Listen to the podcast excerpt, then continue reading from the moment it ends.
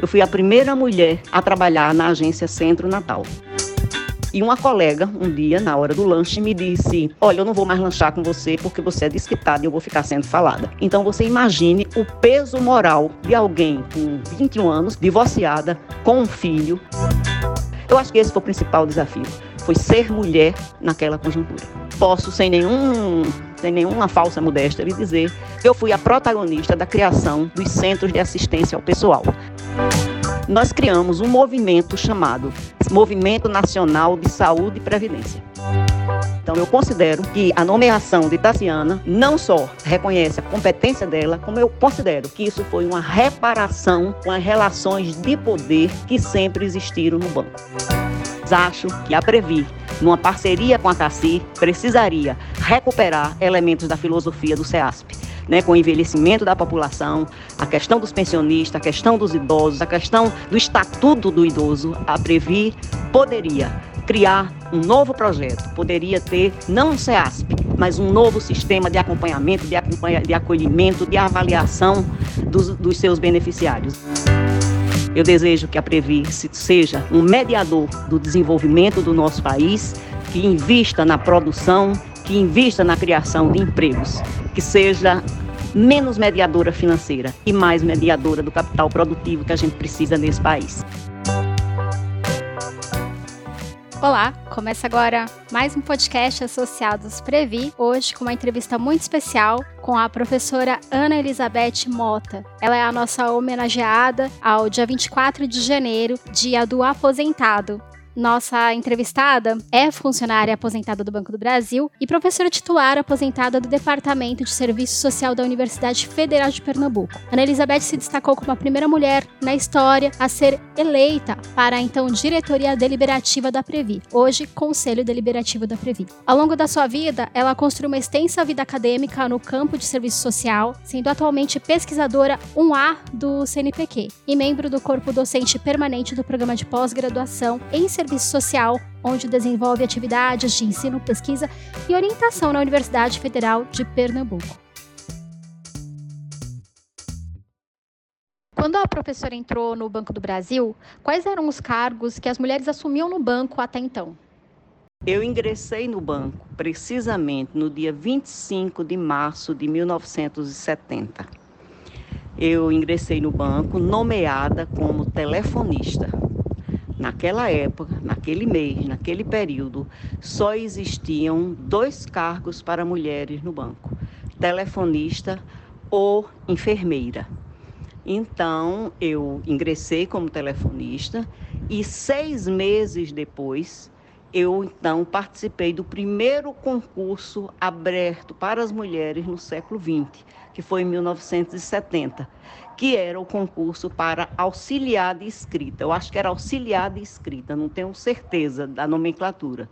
Depois é que foi criado o nível escriturário. Então, eu foi, foi nesse sentido. Ao ser aprovada, eu tomei posse na agência Centro Natal. Eu fui a primeira mulher a trabalhar na agência Centro Natal. E no caso da telefonista, eu tinha 17 anos e 8 meses. Mas eu era casada, já tinha um filho. Então o juiz deu a maioridade. E foi por força da maioridade dada pelo juiz que eu pude ingressar no banco, porque a idade mínima era de 18 anos. Então era isso. Esse era o cenário dos anos 70. Então, aproveitando esse gancho, né, quais foram os desafios de ser mulher bancária naquela época e mulher bancária tão jovem? Bom, foi muito difícil, né? À época, a agência Centro Natal tinha 300 funcionários. E eu, essa menina com 17 anos, né, 18 anos, eu já tinha 18 anos. Foi muito difícil. Difícil enfrentar o assédio moral, eu, quando trabalhava no cadastro, precisava ficar sentada num banquinho para poder ter acesso a um, a um fichário enorme, aonde a gente dava as informações cadastrais para as lojas e para os outros bancos, né? E eu ali eu tinha muito, muito, muito receio, né? Porque eu recebia muitas pessoas de fora. Além disso, quando eu ingressei no banco, era proibido o uso de calças compridas e a gente deveria somente usar saia ou vestido.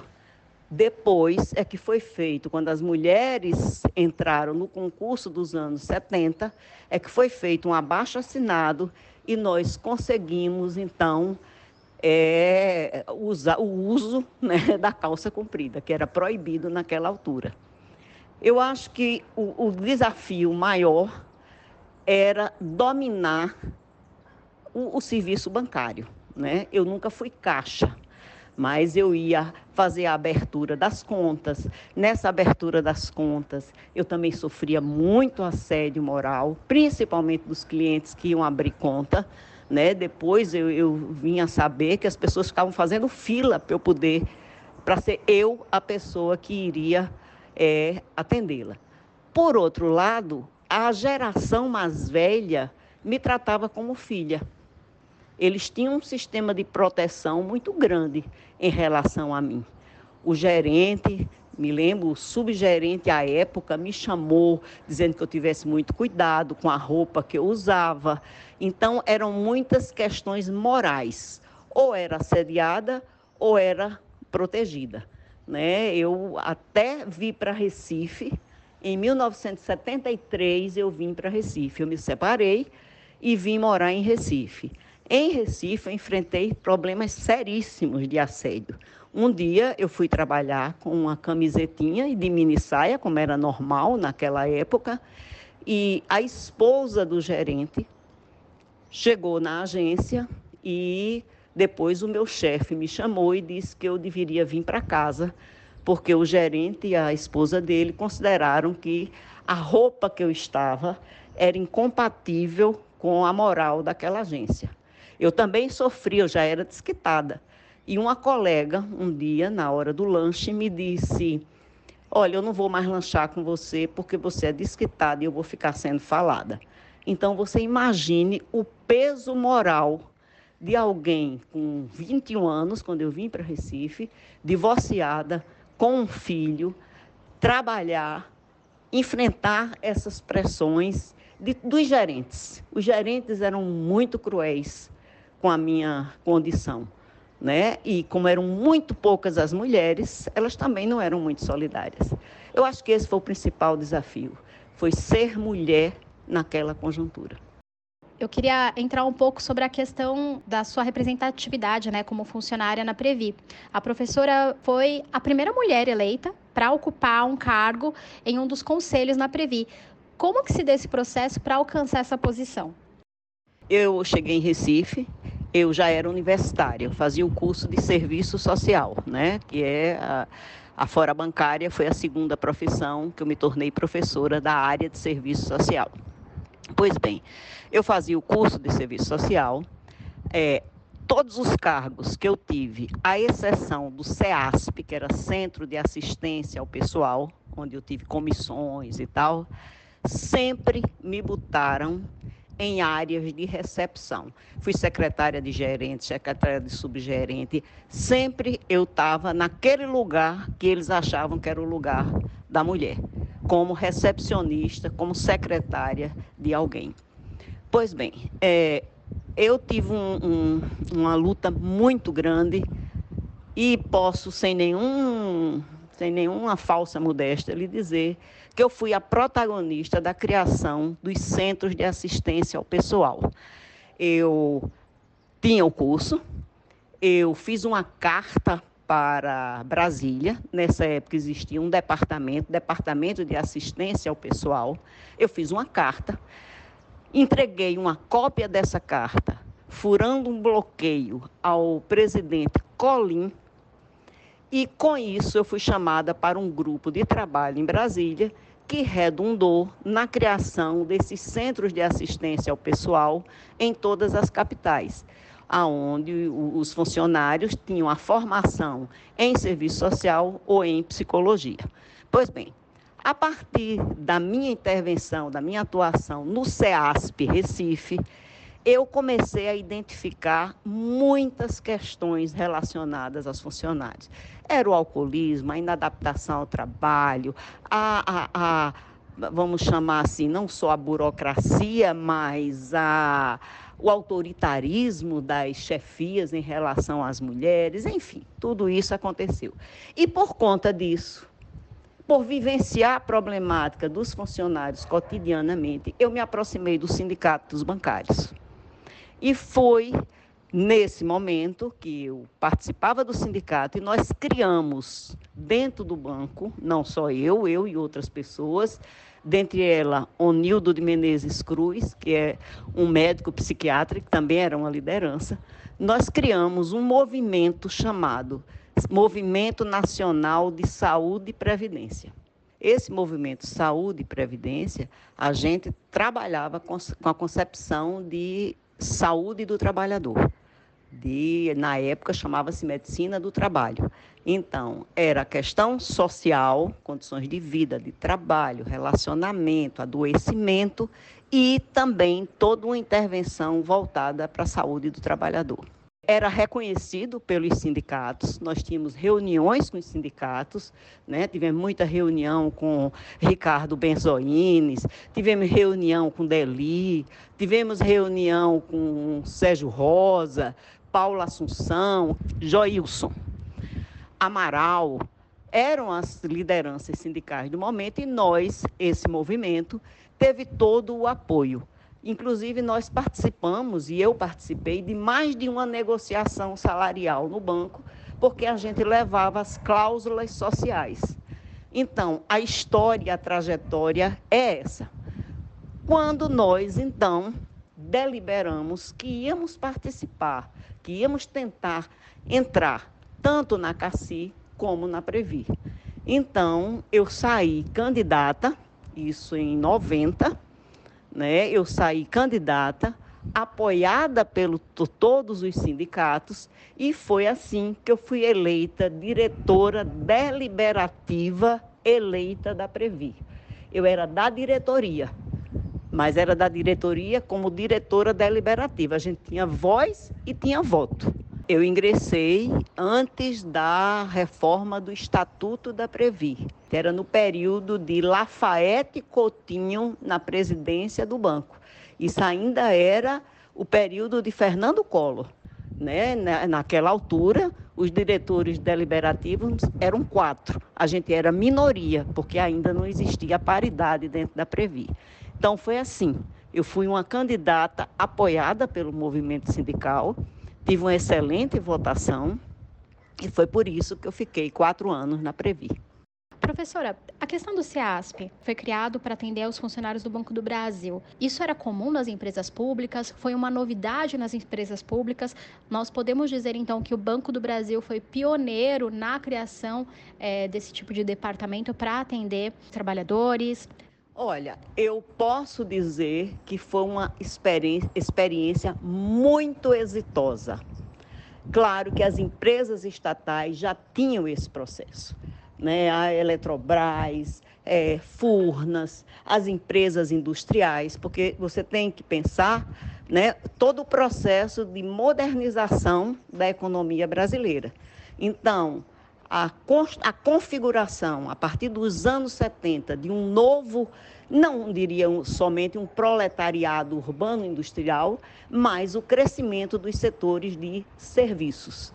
Então, a criação dos CEASPs, quer dizer, o projeto é de 1978, foi um projeto muito arrojado, muito arrojado, porque ele era a integração dos médicos do banco, havia, houve abertura, novas nomeações de médicos, um setor administrativo e um setor que eles chamavam de social, que era onde estavam os médicos, onde estavam as psicólogas e as assistentes sociais. E nós trabalhamos muito. Infelizmente, com a reforma bancária, em 1995, esses setores foram destruídos. Destruídos. Né? Nós trabalhávamos com as situações de adoecimento, de internação, de visita às famílias, de acompanhamento dos pedidos de aposentadoria. né? no caso de funeral, orientação, visitávamos em hospital, acompanhávamos tudo, desde as relações de trabalho até a questão da saúde. E principalmente a preocupação com as doenças do trabalho. A questão das mulheres mães, quer dizer, o movimento Saúde e Previdência, ele não foi responsável pela criação dos CEASPs, mas esse movimento fortaleceu a ampliação, a maior abrangência. E, nesse sentido, o Banco do Brasil foi, de fato, protagonista de um departamento e de um setor voltado para o funcionalismo da época. Né? Foram muitas ações muito interessantes e muito produtivas, né? porque até então o banco vivia de assistencialismo. Eram funcionários mais sensíveis, né, que acompanhavam, que ia, uma meritocracia muito grande, os gerentes tinham um poder enorme, eram semideuses tendo em vista todo aí o, o, seu histórico, toda a sua experiência, o, o, que foi ser uma mulher trabalhadora nas décadas de 70, 80, 90, a professora né, trilhou o caminho da academia, é, se tornou né, atualmente a pesquisadora 1A do CNPq, né, e membro do corpo docente permanente do programa de pós-graduação aí da Universidade Federal de Pernambuco.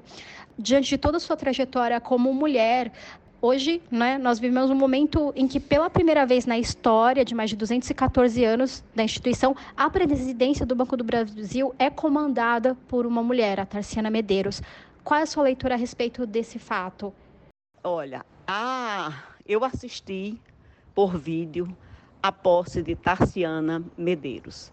Posso lhe dizer que foi uma das maiores emoções que eu senti na minha vida né, eu considero não só acertada, como considero que foi uma iniciativa de reparação ao que aconteceu com as mulheres no Banco do Brasil.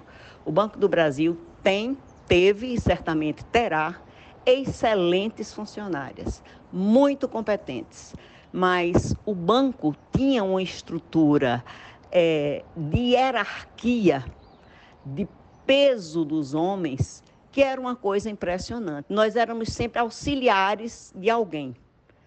Né? Nós éramos sempre aquelas que fazíamos, mas que eles era quem apresentava as propostas. Então, eu considero que a nomeação de Tassiana não só reconhece a competência dela, como eu considero que isso foi uma reparação com as relações de poder que sempre existiram no banco.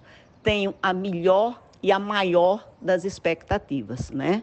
Eu, inclusive, já na universidade, orientei uma dissertação de mestrado sobre o acesso das mulheres aos altos cargos executivos no banco. E é impressionante como nós somos a maioria, mas somos, éramos, imagino que isso venha a mudar, minoria absoluta nos cargos de comando. A gente só tinha acesso às gerências médias, né? Mesmo para ser supervisora, que era a comissão mais alta, nós tínhamos muito poucas supervisoras mulheres. Então, eu considero essa uma vitória do movimento feminista, considero a ida de Tarciana uma nordestina negra, uma ação de reparação e tenho as melhores expectativas, embora a gente saiba que as relações de poder não se alteram apenas com a nomeação. Ela certamente vai ter que enfrentar muitas questões, vai ter que ter uma capacidade negocial enorme, porque não se trata de desqualificar os homens, mas se trata de reconhecer, de qualificar e de fazer justiça com nós, mulheres, em pleno século XXI. Eu achei admirável essa iniciativa. Professora, muito, muito obrigada, viu? A entrevista foi ótima, mas é uma coisa que eu sempre pergunto, né, que é sempre bom. Gostaria de colocar mais alguma questão? Gostaria de complementar? Falar algum ponto que eu acabei não perguntando? Sim, só para concluir. É, eu acho que a Previ avançou muito acho que o novo estatuto, do qual a minha geração também não foi responsável, mas foi quem trouxe a questão da paridade, da democracia, da divisão de poderes entre associados e, e o patrocinador, que ela continue com essa governança bem sucedida, que ela continue responsável e honrando as aposentadorias de todos nós.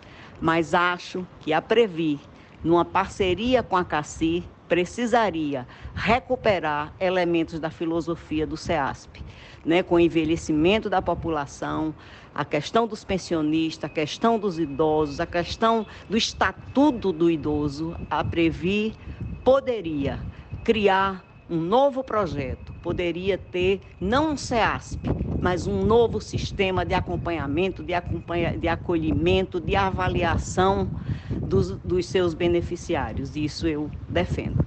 E quero dizer que depois que eu estive com a diretoria aí, em, agora em janeiro, eu fiquei, eu saí daí muito orgulhosa, sabendo que valeu a pena todo o nosso empenho. Eu desejo que a Previ seja um mediador do desenvolvimento do nosso país, que invista na produção, que invista na criação de empregos, que seja menos mediadora financeira e mais mediadora do capital produtivo que a gente precisa nesse país. É isso que eu tenho a dizer. Termina aqui o podcast Associados Previ. Até a próxima!